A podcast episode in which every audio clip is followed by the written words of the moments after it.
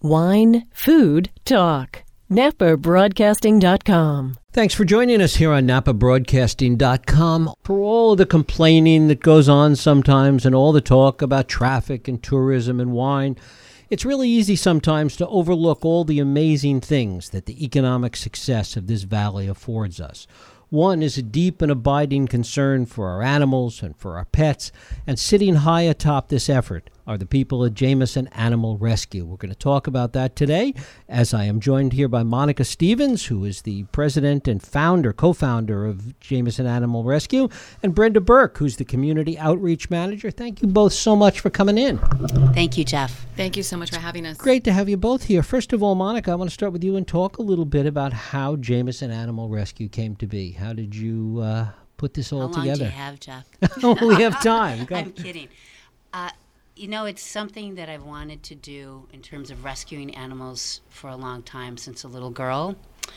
And fast forward when I moved out here, and between the very generous wine community that is here and loves their pets, and the beautiful weather, so climate has a lot to do with caring well for animals. It was the perfect, the perfect two things coming together with my husband, and we decided we're going to do it. So 2014, we started out. And what did you do? What did you put together? How were you going to do something that was different than Well, the resources that might have been there? Yeah, well, we we really looked at the landscape, tried to find out who was taking care of what animals, and we decided that we were going to have a rescue ranch that would take care of all domestic animals. So here we have our partners, rescue partners, taking care of horses. Sunrise Rescue, WCal takes care of dogs and cats. Um, we take care of everything: goats, guinea pigs, chickens, bunnies, dogs and cats, horses and that's why we're different. There is no place that we know of in the greater Bay Area that takes care of all domestic animals under one program. And how were you able to build up what you were doing within the framework of the places that existed already, the, the organizations like Sure. Sunrise and the Humane Society? And, and how do you work with all those, and how did those relationships Yeah. evolve? I, I think one of the most meaningful things that happened is um, we were able to fundraise successfully. And when I think out here in the valley, when you're good at fundraising, people watch you and they begin to trust you. And then we began to enact all these programs. So we went out to these organizations early on and said, This is who we are and this is what we're doing. And most of them were very excited. And then once we raised the funds that we did at our last two auctions, they started to pay attention. So it's a combination of things.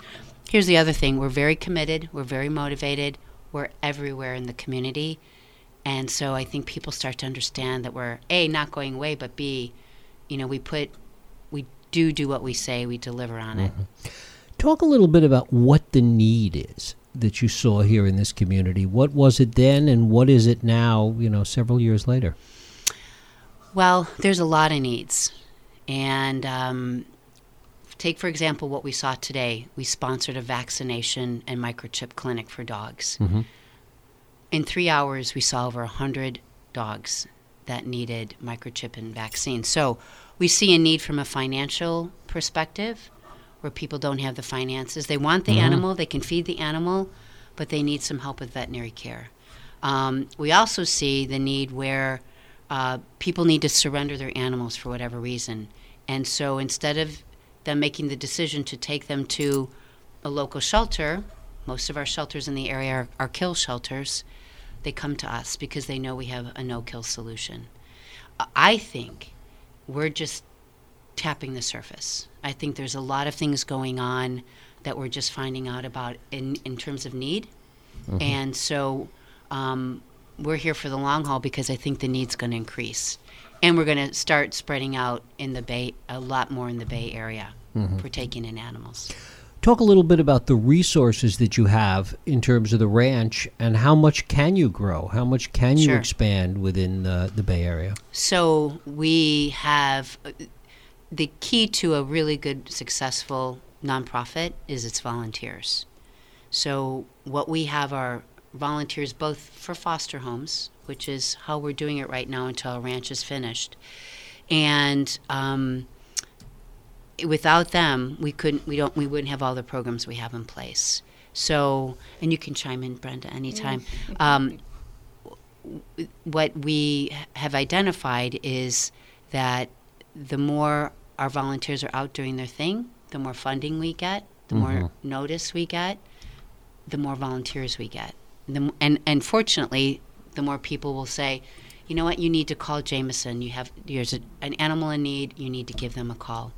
So I'm really excited. I always wonder, Jeff, if we weren't here, who would be taking care of all these animals? So I'm grateful that we're here and that we can do it. Brenda, talk a little bit about the different services that are offered. I know that there are services for special needs animals and for senior animals and fostering. Talk a little bit about some of the, the specific services. Well, I'll talk a little bit more about what in the community that community that we're providing. Um, Monica mentioned the fact about a lot of people have struggles with financial um, uh, support and resources to take care of their animals. It's one thing to have a pet companion for that wonderful companionship and they're fun and you play with them and their kids love them, but it's a whole other thing to realize the financial support or the financial responsibility that that comes with that pet. It's not all, you know, fun and furry and wonderful, but you have to keep that pet healthy and you have to keep that pet fed. So, one of the things that we created coming out of um, our first year, actually, when I got involved, uh, realizing that you know there's so many animals that have to be abandoned that are dropped off at the shelters that are just left. And we after researching we realized that the biggest reason is the financial reasons. They they can't afford to feed their pet anymore. They can't afford to take care of the vaccinations and medical things that attention that they need. Mm-hmm. So we actually looked at the at the local community and where that need is most. And of course, we looked at people with uh, low income families, people of senior citizens that were on fixed incomes. So we went directly to Meals on Wheels. We talked with Dream Johnson in the Canby office and realized that they were a great resource to start at ground zero and really make an impact in the community.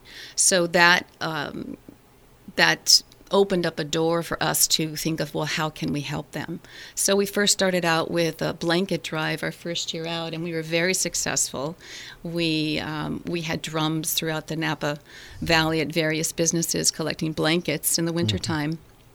And the need was so great and we even the homeless people people that were less fortunate in napa were so grateful. They wrote us little cards to thank us and how much they took pictures in front of their encampments and where they unfortunately didn't have a home and made their home in the in the area of Napa wherever they could find one.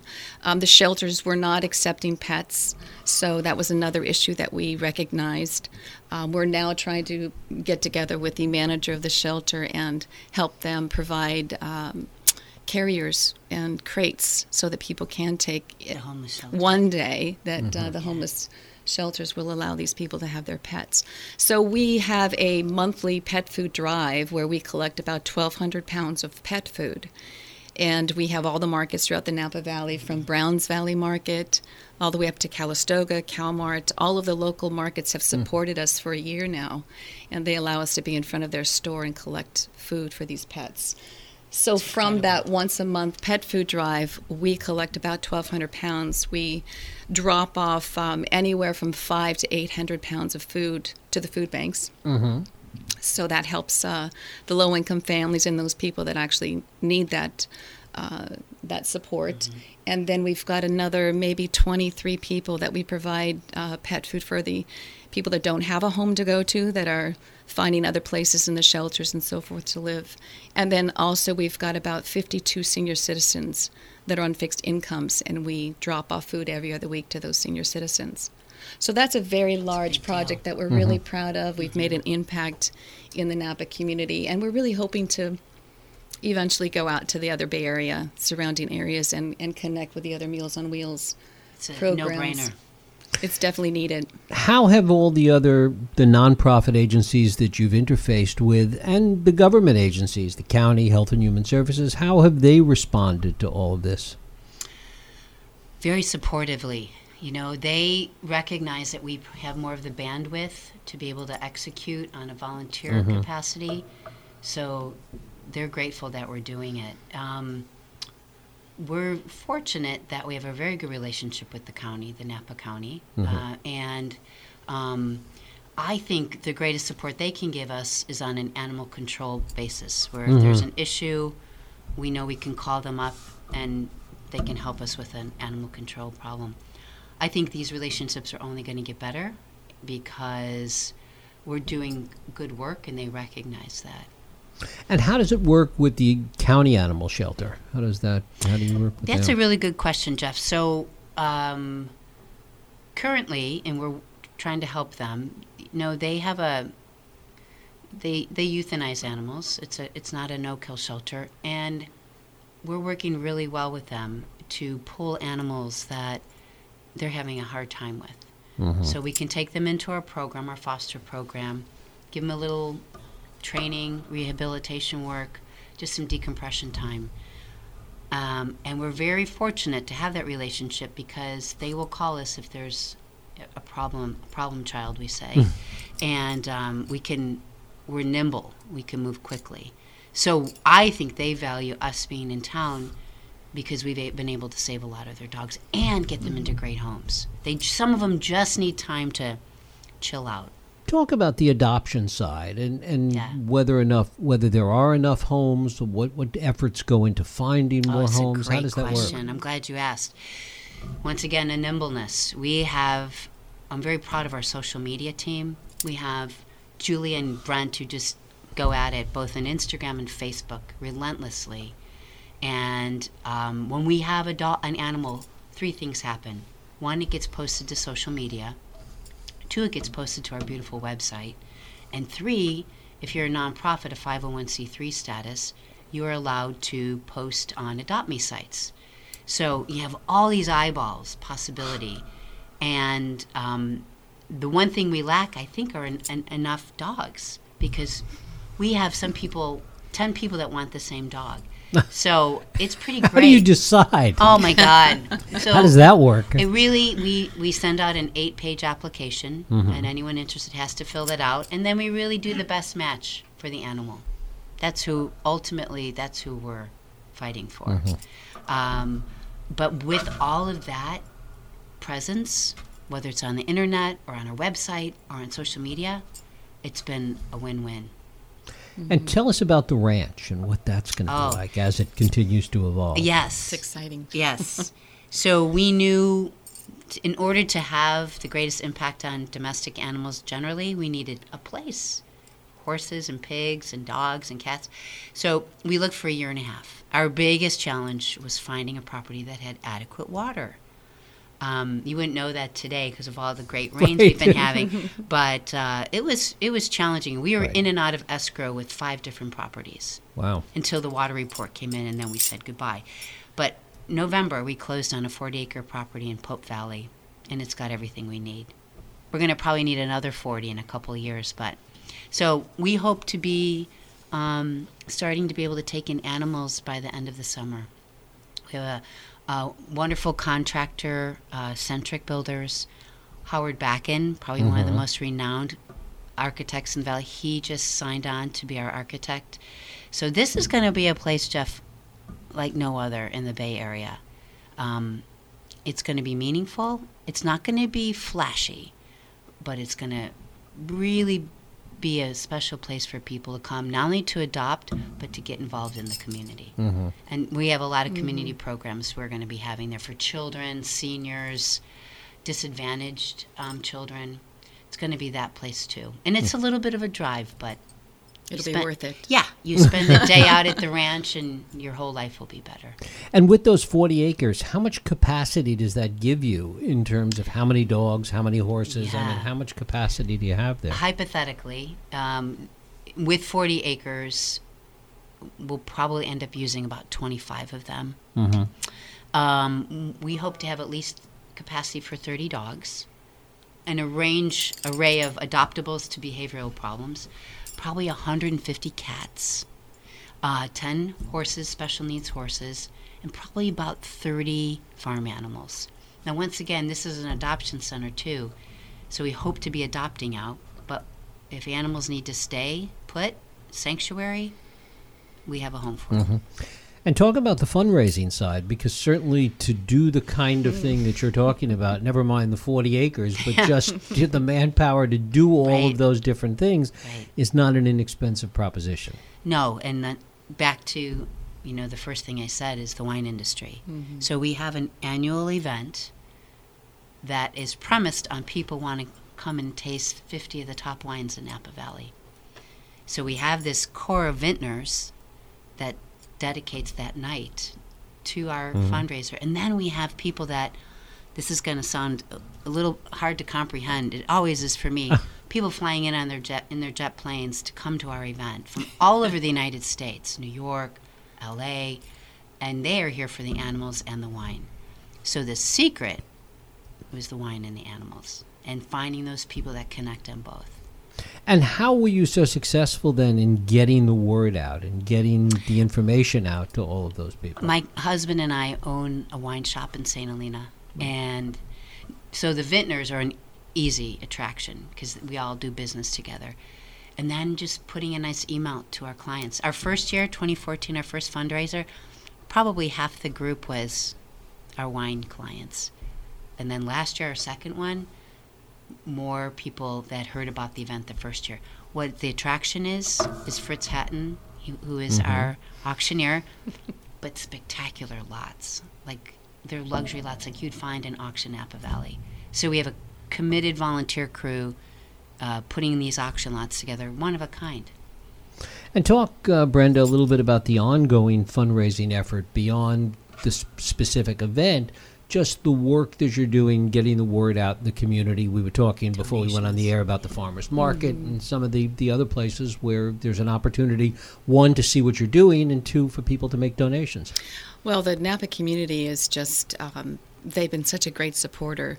We've been at Farmers Market in Napa and also Farmers Market in St. Helena throughout the start to the finish. Our first year uh, involved in the Farmers Market was last year. So we always have a table there with information, encouraging people to sign up to volunteer. We have just a an expanded amount of things that people can do. There's there's always going to be something that someone can do along with fostering our animals, um, doing community outreach uh, programs. So really the programs that we're doing that I'm doing that I'm helping with and and putting together are not necessarily fundraisers. They're more to be here for the community to find out what the community's needs are, to find out where we can we can put together other programs that come together. We're very involved in the senior uh, community in Napa County. So the fundraising comes. People, of course, love animals, and they come to our table, and we're talking to them about all the programs that we're doing and and our new ranch that's coming up. And they, of course, want to give, and they people want to give in Napa, especially when it comes to animals, and they are hearing about us a lot.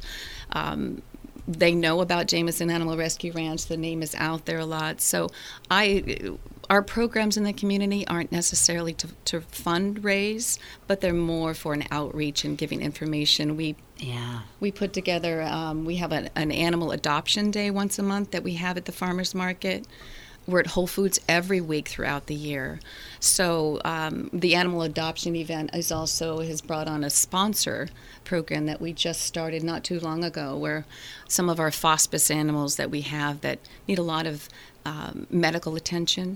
And so we have a sponsor program that allows people to actually look at these animals, look at their profile, and just really want to uh, help that particular animal get through and, and help their last living days to be very comfortable. And that's one fundraiser that we are doing. But other than that, the community just is so generous and they love animals and they know how hard we're working for it. So Yeah, and you know, we've had a couple of angels that have come, talked to some of our Yes. Mm-hmm. ambassadors. Next thing, a big fat check arrives in the mail. Mm-hmm. We are so inspired by your work, talking to your ambassadors. Mm-hmm. Brenda trains them all. Those are- are wonderful. And, and at the end of the year, where everyone's wanting to make a year end gift, we, we receive quite a few of those, all from our work in the community. Talk a little bit about the veterinary community and how they've been supportive or, or not with respect to your efforts. We use three veterinarians. um, Dr. Sally Kimsey out of Pope Valley, Dr. Greg Lung from California Pet Hospital, and then probably four or five vets from Silverado. Um, they've been wonderful because we have so many emergencies and so many things mm-hmm. going on. It's nice to have such a depth of veterinary care, but they also give us a percentage off because we're a rescue. Mm-hmm. Mm-hmm. And they care deeply about what we're doing and where we're going. They were there today. Silverado donated their time today.